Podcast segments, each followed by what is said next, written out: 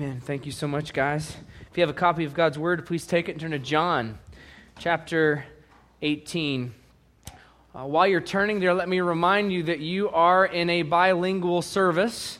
And so if you need to listen to the message in Spanish, there are listening devices in the back on the back table in a basket. So please take advantage of those if that's something that you would like.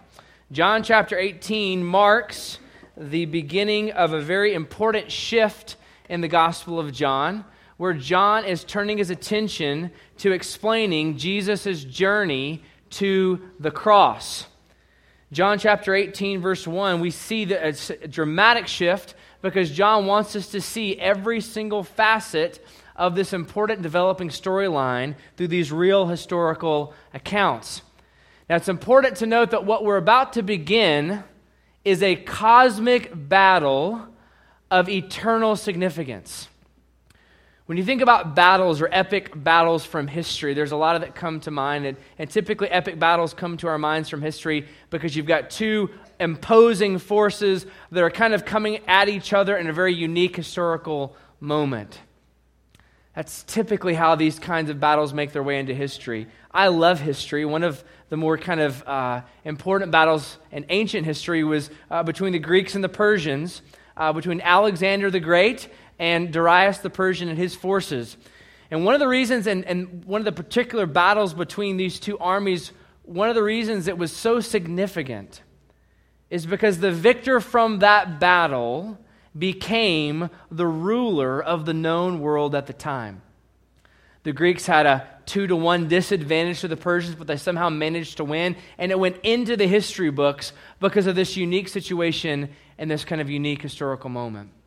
What I want you to know about John chapter 18 is the battle you and I are about to read about is bigger and grander than any battle of history that we've ever seen or been recorded. Because the battle we're going to read about in John 18 has to do with eternal life, and your soul and my soul hangs in the balance. With that in mind, would you please stand with me to your feet as we honor the reading of God's Word? John chapter 18, verses 1 through 12.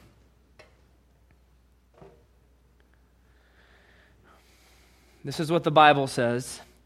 When Jesus had spoken these words, he went out with his disciples across the brook Kidron, where there was a garden, which he and his disciples entered. Now, Judas, who betrayed him, also knew the place, for Jesus often met there with his disciples. So Judas, having procured a band of soldiers and some officers from the chief priests and the Pharisees, went there with lanterns and torches and weapons. Then Jesus, knowing all that would happen to him, came forward and said to them, Whom do you seek? They answered him, Jesus of Nazareth. Jesus said to them, I am he. Judas, who betrayed him, was standing with them. When Jesus said to them, I am he, they drew back and fell to the ground. So he asked them again, Whom do you seek? And they said, Jesus of Nazareth.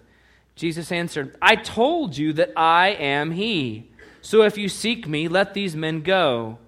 This was to fulfill the word that he had spoken Of those whom you have given me, I have lost not one. Then Simon Peter, having a sword, drew it and struck the high priest's servant and cut off his right ear. The servant's name was Malchus. So Jesus said to Peter, Put your sword into its sheath. Shall I not drink the cup that the Father has given me? So the band of soldiers and their captain and the officers of the Jews arrested Jesus and bound him. This is the word of the Lord. This is God's holy, infallible, and inerrant word to us. Would you please pray with me? Father God, we're asking in these moments for you to speak. God, we pray that you would remove distractions and that your word would pierce our minds and our hearts. Lord, as you speak to us this morning, would you help us not just be hearers of your word? but would you help us be doers as well? In Jesus' name we ask these things. Amen. You can be seated. This battle begins with a trap. A trap that was laid and a trap that was sprung. One of the things that helps us understand the significance of this trap is noticing that, G, that John writes these verses in a particular way so as to make a particular and unique connection to the Old Testament. Okay? John's writing what he's writing in a very unique way to establish a connection to some themes from the Old Testament. Notice in your Bibles, verse 1, we read these words When Jesus had spoken these words, he went out with his disciples across the brook Kidron, where there was a garden which he and his disciples entered. Jesus has just finished praying over the disciples in chapter 17. Here, there's some geographical references that are mentioned, but they end up in what's described as a garden. Now, I believe this is not just John's way of giving us a geographical point of reference. He's also wanting to make a theological point about what's about to happen to Jesus. You see, because in the first garden, in Genesis chapter 3, there was also a battle that was waged. Adam and Eve fell under the deception of the serpent. They ate of the tree and rebelled against God. As one commentator I read this week put it, life was brought into the garden, but life also brought death. What John is wanting us to notice is Jesus is entering a garden again for round two. And this time, in the garden, we need to watch very carefully to see if life brings about death, or could it be that there will be a reversal where death will bring about life?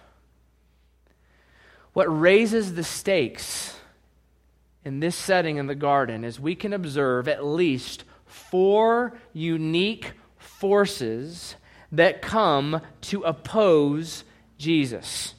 I want to show you this in the text four really quick forces that oppose Jesus in these first three verses.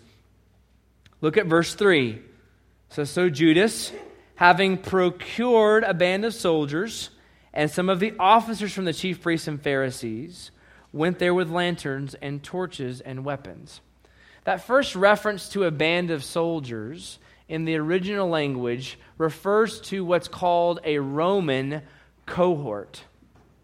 This would have been a detachment of Roman soldiers, most of the time, which numbered close to 600 soldiers. Now, most people don't believe 600 soldiers showed up in this garden, but rather a part or a detachment of them came to arrest Jesus. What's important is not the numeric size of the force, as it is the presence of the Roman government.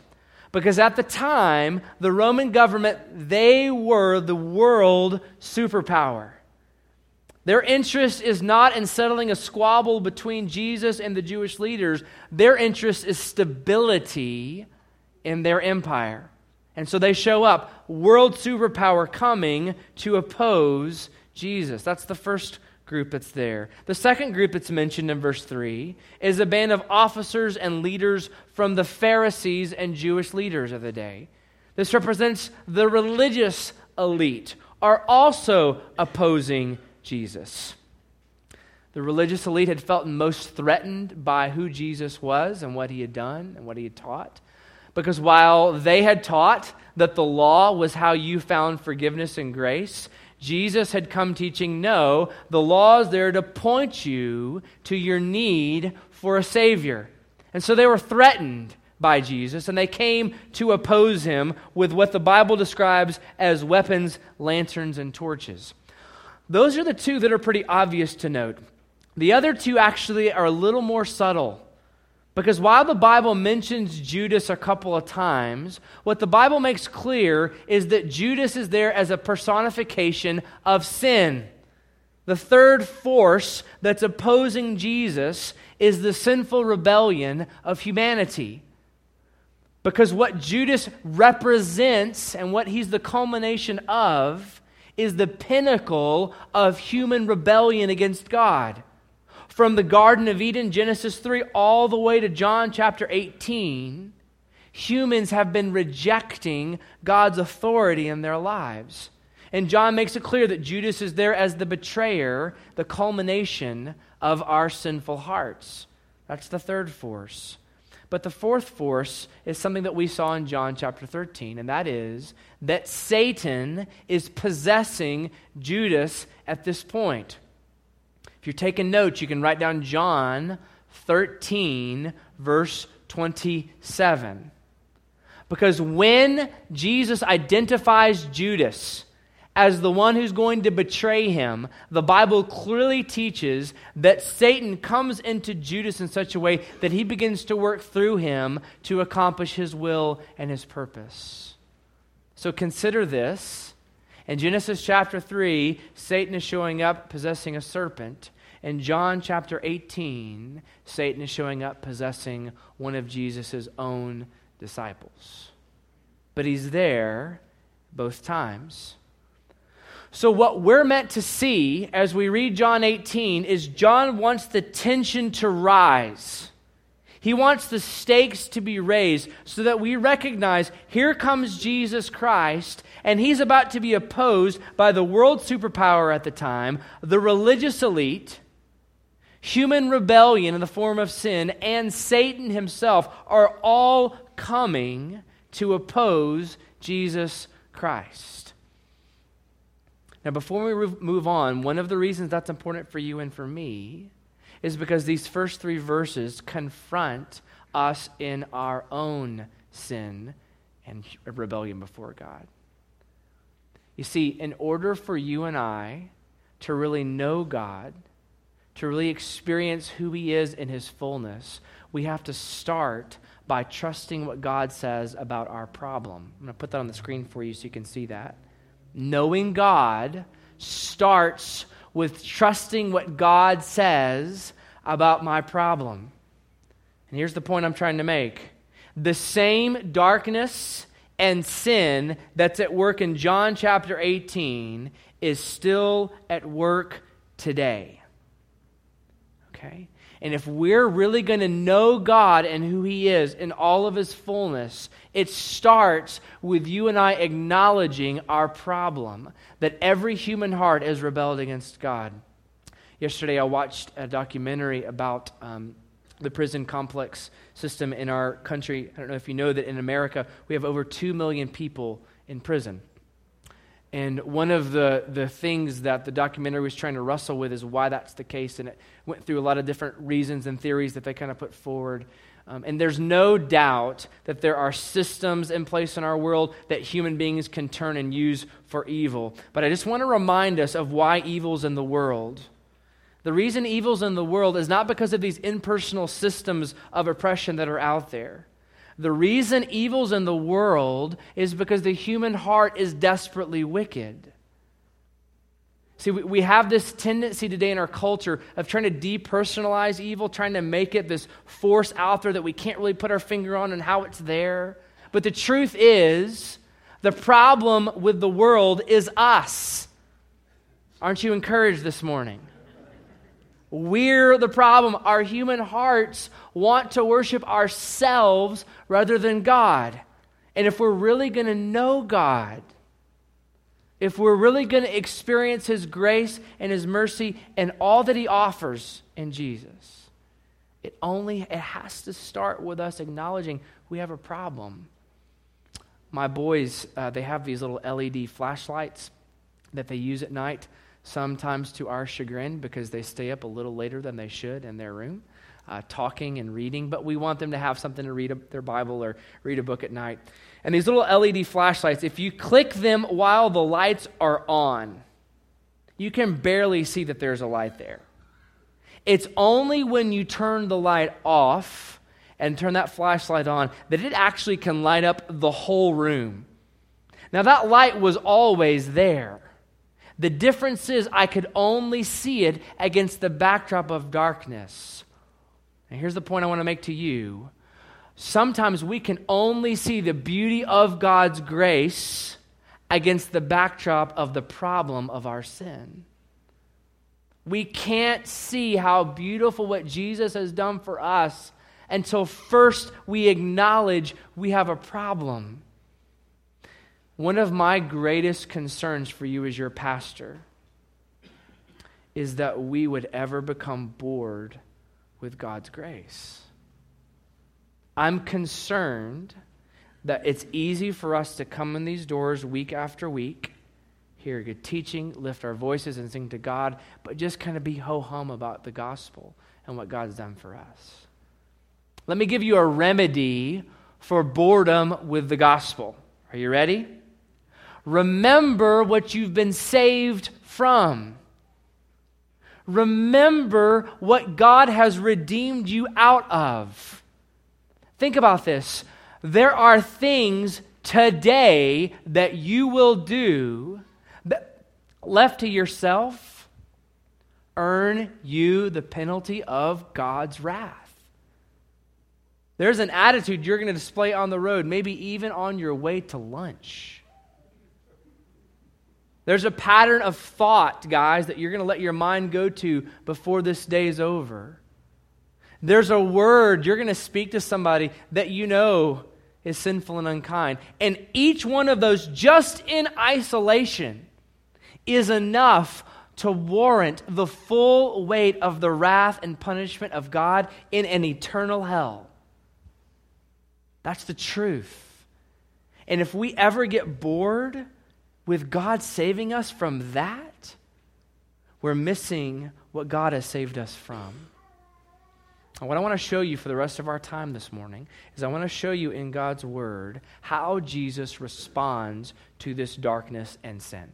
Okay? I'm going to give you four statements that are going to summarize how Jesus, through this text, kind of systematically responds reigning superpower, religious elite, sin, and Satan himself. First statement that I want to make to you about how Jesus responds though Jesus knows everything, he doesn't run away. Look in your Bibles at verse 4. It says, Then Jesus, knowing all that would happen to him, came forward and said to them, Whom do you seek? Now, think about this with me. If there was ever a moment where Jesus could have evaded capture. This is it. Number one, it's dark, pitch dark. It says that they brought lanterns because they couldn't see. Number two, Jesus knows the geographical lay of the land. The Bible tells us that he's been there multiple times to this particular spot. But most importantly, the Bible reminds us that Jesus is God. Did you notice that in verse 4? That Jesus knows everything that's going to happen to him. In other words, Jesus knows why these people are coming. He knows what's going to happen if he falls under their authority. He knows this results in his death. And yet, knowing all of these things, Jesus doesn't shrink back into the darkness, hiding among his disciples. The picture is of Jesus stepping forward into the light to say, who are you guys looking for? One of my favorite movies of all time is The Fugitive. Anybody in here ever seen The Fugitive? Tommy Lee Jones, Harrison Ford, great movie. Harrison Ford, as you remember, plays a doctor who's falsely accused of killing his wife. Through a series of events, he escapes from his captors, um, very dramatically, I might add, jumping out of a bus as it's hit by a train. And, and then Tommy Lee Jones shows up, right? who plays the U.S. Marshal who's tasked with finding this guy who's broken, uh, broken free, uh, Harrison Ford's character. And one kind of seminal moment in the movie Tommy Lee Jones's character, this U.S. Marshal, gathers all of the police around and he says, I want us to search every single spot in a 10 mile radius. And he goes through all the places, right? Outhouses and barnyards and farmhouses. He even says doghouses. We're going to search every place. Because he says the average human foot speed uh, over 60 minutes is about six miles. And so they throw up this search net over this entire area to catch Harrison Ford's character. They put up barriers, they put up checkpoints at key places on the road to try to find him. And what we're meant to see when we read John 18 is that none of that happens with Jesus. The Roman authorities don't set up checkpoints throughout Jerusalem. The disciples aren't trying to smuggle Jesus in a wagon, getting him through the dangerous streets of Jerusalem. Jesus Christ steps forward into the light and is recognized as who he is. First thing you, and I need to notice is that though Jesus knows everything, he doesn't run. Second thing you need to notice though he's all powerful, he doesn't destroy his captors. Look at verse 5. They answered him, Jesus of Nazareth. Jesus said to them, I am he. Judas, who betrayed him, was standing with them. And when Jesus said to them, I am he, they drew back and fell to the ground. Now, I mentioned earlier that John's writing his gospel in a very particular way so as to make a very unique and particular connection with other parts of the Bible. So when John very pointedly describes Jesus as saying, I am He, that's meant to be like a hyperlink we click on and it takes us to a whole host of information. The first place it takes us to is when Moses comes to God. God's tasked Moses with taking the children of Israel out of Egypt, out of slavery. And Moses and God have a dialogue. And through this dialogue, Moses finally says, Look, when I go to the children of Israel, who am I supposed to say you are? And do you remember what God says? God says, Tell them, I am have sent you. Because I am is meant to be a reminder that God's eternal. He's always been, He is, and He always will be. He's the everlasting God. And, so when Jesus says, I am He, He's identifying Himself as fully God and fully human, fully man. This is furthered because when Jesus says this word, when he says this phrase, it's so powerful. Did you notice this? That his captors, all of them, fall down before Jesus.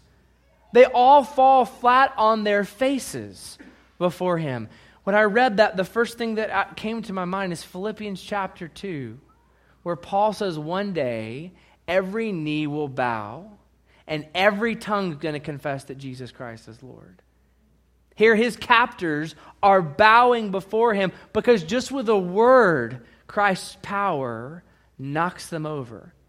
And John reminds us, in case we were wondering, that Judas is still there and presumably one of the ones who was knocked over as Jesus speaks. Now, here's the point that John wants us to see.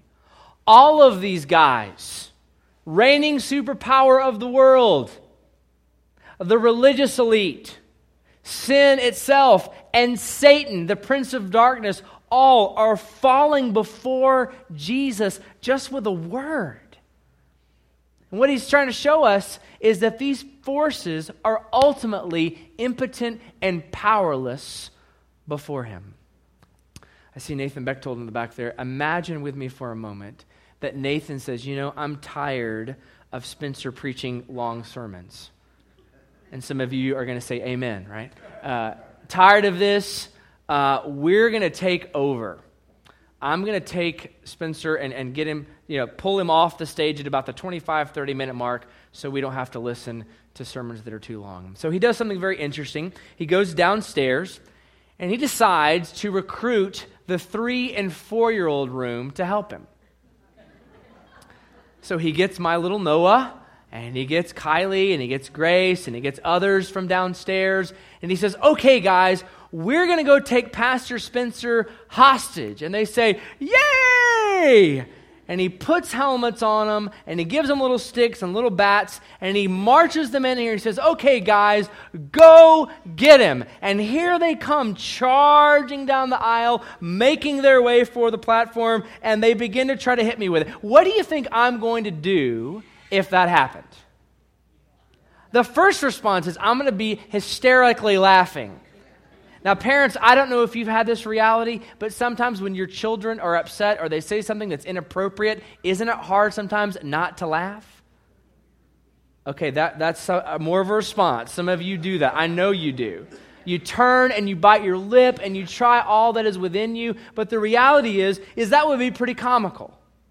It would be pretty funny to watch three and four year olds try to take a grown man hostage. Why? because ultimately they can't do it. They're powerless. Now, here's what I want you to see the reigning superpower of the world, the religious elite, sin, and Satan himself are like three and four year olds before Jesus. They have no power. They have no ability left to themselves to control or to constrict Jesus in any way. Now, here's the point I want you to see. If this is who Jesus is, you and I need not fear anyone or anything. If this is who Jesus is, and you know Jesus, I don't have to be afraid of anyone or anything. You see, a lot of times we face uncertainty in this life. We face circumstances and problems and difficulties that we just don't know how they're going to turn out. And it's very easy to allow fear, anxiousness, worry, over concern to grow in our hearts about things that are uncertain. And oftentimes I hear very well intentioned people say, well, the remedy for fear is faith. And the problem with that statement is it's partially true. The remedy for fear is not faith in yourself. The remedy for fear is not faith in just hoping that things will go your way. The remedy for fear is faith in the right person. Faith in Jesus is what ultimately allows me to put my head on my pillow at night and sleep. Because the one who loves me and cares for me, the one who knows me best and loves me the most, is also the sovereign ruler of the universe. How can I conquer fear and worry in my life? It's by placing my trust and my hope in this Savior who loves me. So I wonder if there are some of you this morning who are maybe living in some worry and anxiousness in your life. Maybe it's some uncertainty about your finances or your job, and you're, and you're wringing your hands about that, and you don't know what's going to happen. The answer is not trusting yourself. The answer is not trusting uh, and just hoping that things go the right way. The answer is placing your trust and faith in Christ. Maybe it's different. Maybe for some of you, it's a medical thing. Maybe you're waiting on a report from a doctor, a report from a scan that hasn't come in yet. How do we live with that kind of uncertainty in our lives? It's by trusting the one who loves us, who died for us, and who holds the world in his hand. If this is who Jesus is, I don't have to fear anyone or anything if I know him. Number three, third statement that I want to make about this passage. Though Jesus is being betrayed, Jesus protects and he guides. Look in your Bibles at verse 7. So, so he asked them again, Whom do you seek? And they said, Jesus of Nazareth. Jesus answered them, I told you that I am he. So if you seek me, let these men go. This was to fulfill the word that he had spoken Of those whom you have given me, I have not lost one. Now, if Jesus was in a courtroom here, he would be accused of leading the witness. You guys know what leading the witness means? Leading the witness is when a, a lawyer or, or some kind of legal person begins to ask a series of questions that are designed to get a desired response. And so it's not uncommon if somebody were to do that, that the opposing lawyer would stand and say, Objection, leading the witness. They're not asking open ended questions that kind of leave truth to be discovered. They're trying to get a particular response from the defendant. Jesus here leads his captors back to their purpose. It's almost like he says, okay, guys, dust yourself off, get back up here. Now, why did you come again? Don't you remember why you're here? And they tell him again. He answers. And in the midst of guiding his own betrayer to capture and arrest him, Jesus protects his disciples. It's compelling because in the most traumatic, up until that point, the most traumatic moment in Jesus' life, being betrayed by one of his own disciples, he looks out for and cares for his own. And John reminds us that this is what Jesus prayed in John 17. That's why he says in verse 9, this is a fulfillment of what Jesus said. He promised he would protect them, and he has, and he will. The image that came to my mind when I was reading this text and working through it this week is Jesus as the good shepherd who cares for his sheep. The Bible talks about Jesus being a shepherd, and, and one of the places it talks about how the shepherd leaves the 99 that are in safety to go after the one who's lost. And that's actually what we're seeing here. We're seeing the care and the concern of Jesus. One of the reasons that's really important for me, for you to see it from me as your pastor, is because I think sometimes we think Jesus is just someone we have to trust, and we don't necessarily see him as somebody who's worth trusting.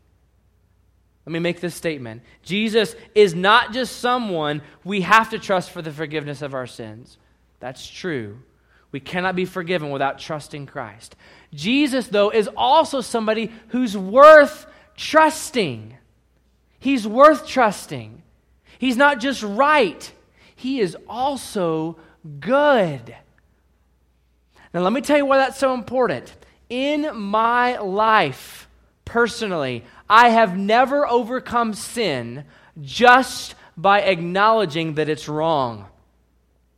I've never said no to sin just by seeing that it's wrong. I've always said no to sin because I see that it's wrong, but I also see the beauty of what is right.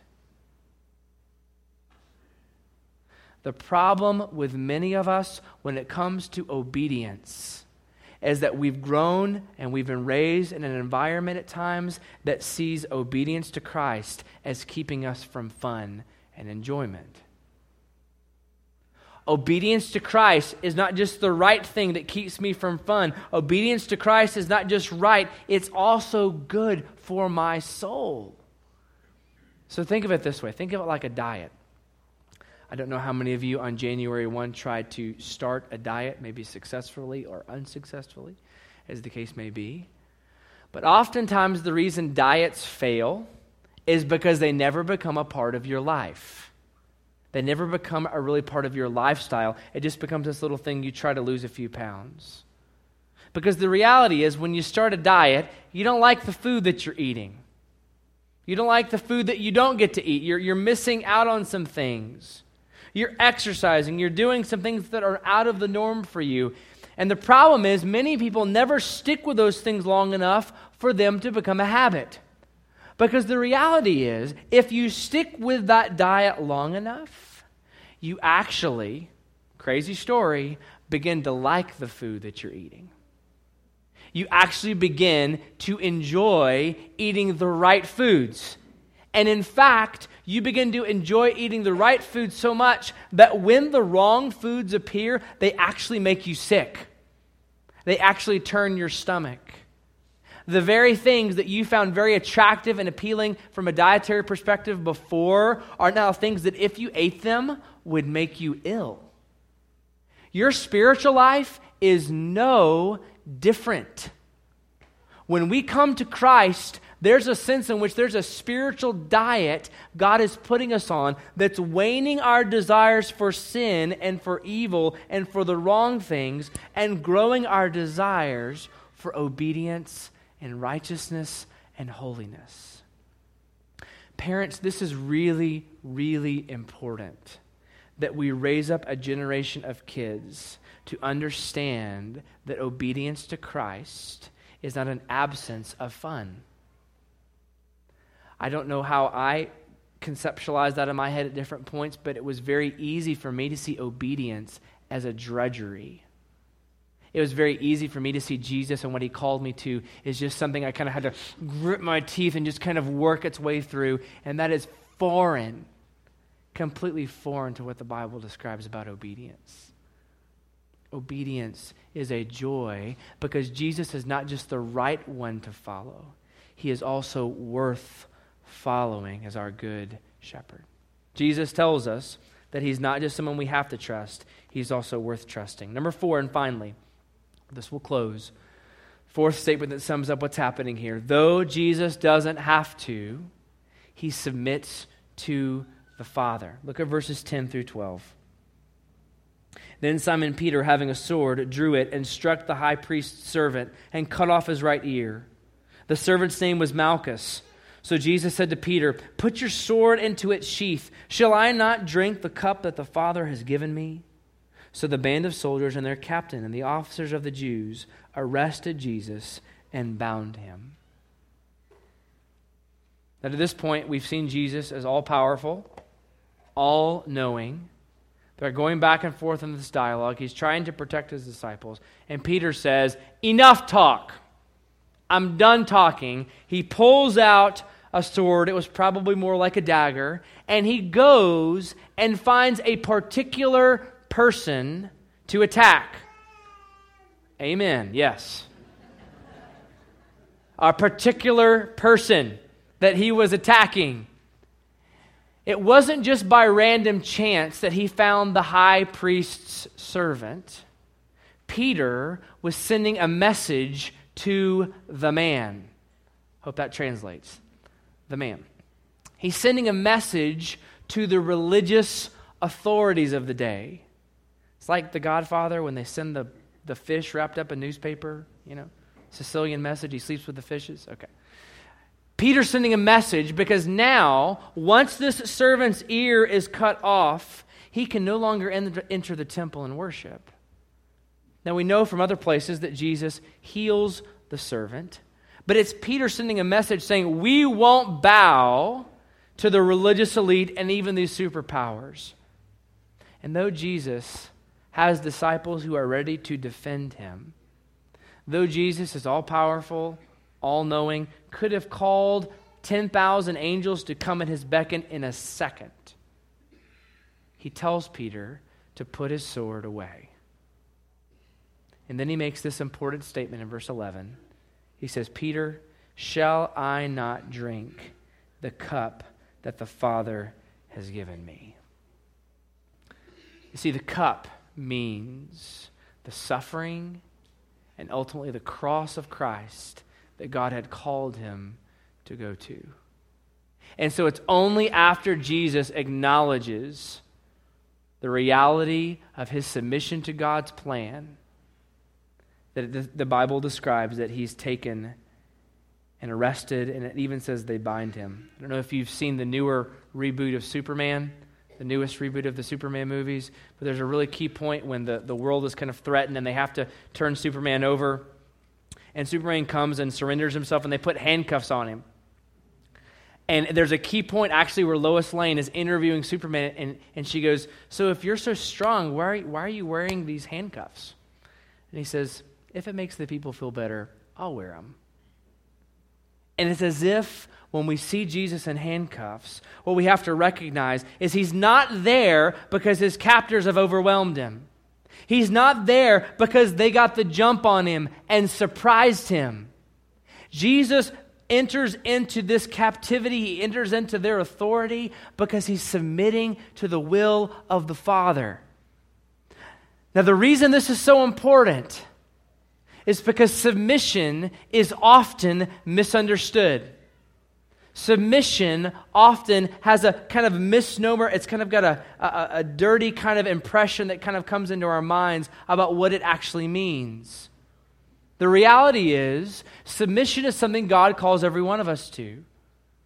The reason Jesus submitted is because his heavenly mission conditioned his earthly interactions. It would have been very easy for someone to walk up at the end of this exchange, seeing Jesus in handcuffs, and think, well, I guess he's lost. I guess he's been defeated. But the reality is, the submission Jesus made to the Father his submission to the Father's authority, to the Father's plan, resulted in this. And in the same way, guys, you and I are going to be called to submit to God's authority in a way, oftentimes, that will leave people around us confused. Our heavenly mission and identity in Christ will condition our earthly responses and interactions with others. So it will be odd, ladies, for example, if you are a follower of Jesus and you're seeking to live the biblical model for the home. It'll be odd when you submit to your husband and you respect him and you show him honor when other wives around you are talking about how their husbands are idiots. It will be weird, men, when you serve your wives as Christ has loved you with this sacrificial, serving kind of love that puts your wife ahead of your own needs. It will be weird to people around you that go, Why are you doing that? Children, it will be weird when you honor and respect your parents when others around you are trying to constantly subvert their authority. It will be weird. People will look at you and say, Why are you doing that? It will be even more weird when you're at work and your boss does something incompetent, which I know bosses never do, your boss never does. But when your boss does something you don't like, and you still show that employer honor and respect, it will be bizarre to people around you, and they're going to go, Why are you doing that? And the answer is we're submitting to our Heavenly Father, and because of our identity in Christ and our alien identity that we have in Jesus, it changes how we interact in this world. It's important for us to recognize that Jesus' submission to the Father is what ultimately led him to offer his life for you and for me. Now, here's the point I want to make in closing Christ's submission makes redemption possible and shows us redemption's path. Christ's submission, falling under the Father's authority, is what makes your forgiveness and my forgiveness of my sin a reality, a possibility. And at the same time, Jesus shows us the path we've got to take if we're going to receive this forgiveness. You see, there is no other way that you and I could be forgiven of our sins than Jesus submitting to the Father, submitting to these earthly authorities whom He created, following them into court after trial after trial, ultimately to the cross where He would hang for your sins and my sins as a penalty. He's taking our penalty, that He would rise again and offer forgiveness and grace for you and me. There's no other way we could have received that kind of forgiveness and mercy apart from Christ's submission to the Father. But here's what's so beautiful about that simultaneously, Jesus shows you and me how to receive this forgiveness that He won for us on the cross. Because what Jesus went through physically, through his death, burial, and resurrection, is what you and I are called to go through spiritually death, burial, and resurrection.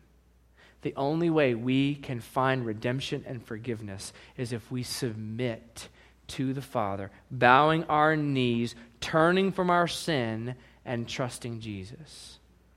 It's counterintuitive. Dying to yourself means new life. Rejecting what you want means you actually experience what you were made to do. And the answer is yes. Submission, though counterintuitive, is a beautiful thing that God gives us to experience His grace and mercy. Shelly and I, when we were dating, um, we first started dating, I was a college pastor in Fort Worth, Texas. And I worked with college students and young adults. And I was in charge of uh, leading our collegiate ministry and our young adult ministry, but I was kind of focused more on the college students. TCU was a school close by. We were working primarily with them. And, and when Shelly and I first started dating, I kind of recruited her to come help in the college ministry. But as this ministry began to grow and develop, it became clear that where I really needed her help was with our young adults, our young adult ministry. And so, I don't know, we've been dating a couple months, babe, something like that. And it became clear that I really needed Shelly to move to this young adult ministry. So I came to her and I said, Babe, I've been praying about this. I really think you need to go serve in the young adult ministry. And she said, No. And I said, uh, no, but I did. Oh, I forgot. Maybe I forgot to mention. I've been praying about this and really looking for the Lord's guidance. And, and uh, she said, well, you're just doing that because you want to break up with me. And I was like, what? I don't know if you've ever been there, guys, when your wife makes a connection and you're still at the starting line. How did we get from here to there? I didn't understand. And so she explained it to me. She said, Well, you're moving me to this other ministry so that if we break up, it won't be awkward because I'll be serving you here and you'll be serving over there. And I was like, mind blown. And so for a couple weeks, maybe even a month, we prayed and we talked about it and we dialogued about it. And I'll be honest with you, it was, it was tense. It was a little intense at some moments there's a really pivotal moment where we're coming to a point of decision. We had to get someplace. We had to decide if we were going to go zig or we were going to zag. And she finally looked at me and said, Well, I don't really like this, but I'm going to trust you. And if this is what you think is best for this ministry, I'll do this. I'll go serve in this young adult ministry. And what was so ironic about that whole thing is the very thing that my wife thought would break us apart was actually the very thing that God used to confirm that she should be my wife. Submission is counterintuitive. The very thing in our relationship that God used to say, that's a person you could live your life with. That's a person that could trust you and follow you as a leader. That's a person you could put in front of yourself and serve with your life. Was something that my wife initially was concerned would break us apart. Here's the point I want to make to you submission is counterintuitive. It doesn't make sense at first to human eyes. But when we bow our knees to the Father in repentance of our sin and turn to trust Him, that's the only way we can truly experience the life God has for us. This Jesus has shown us that He's willing to submit to the Father totally and completely to make redemption possible, the only way you and I can experience this redemption is if we too submit to this same Father. Would you please pray with me, church?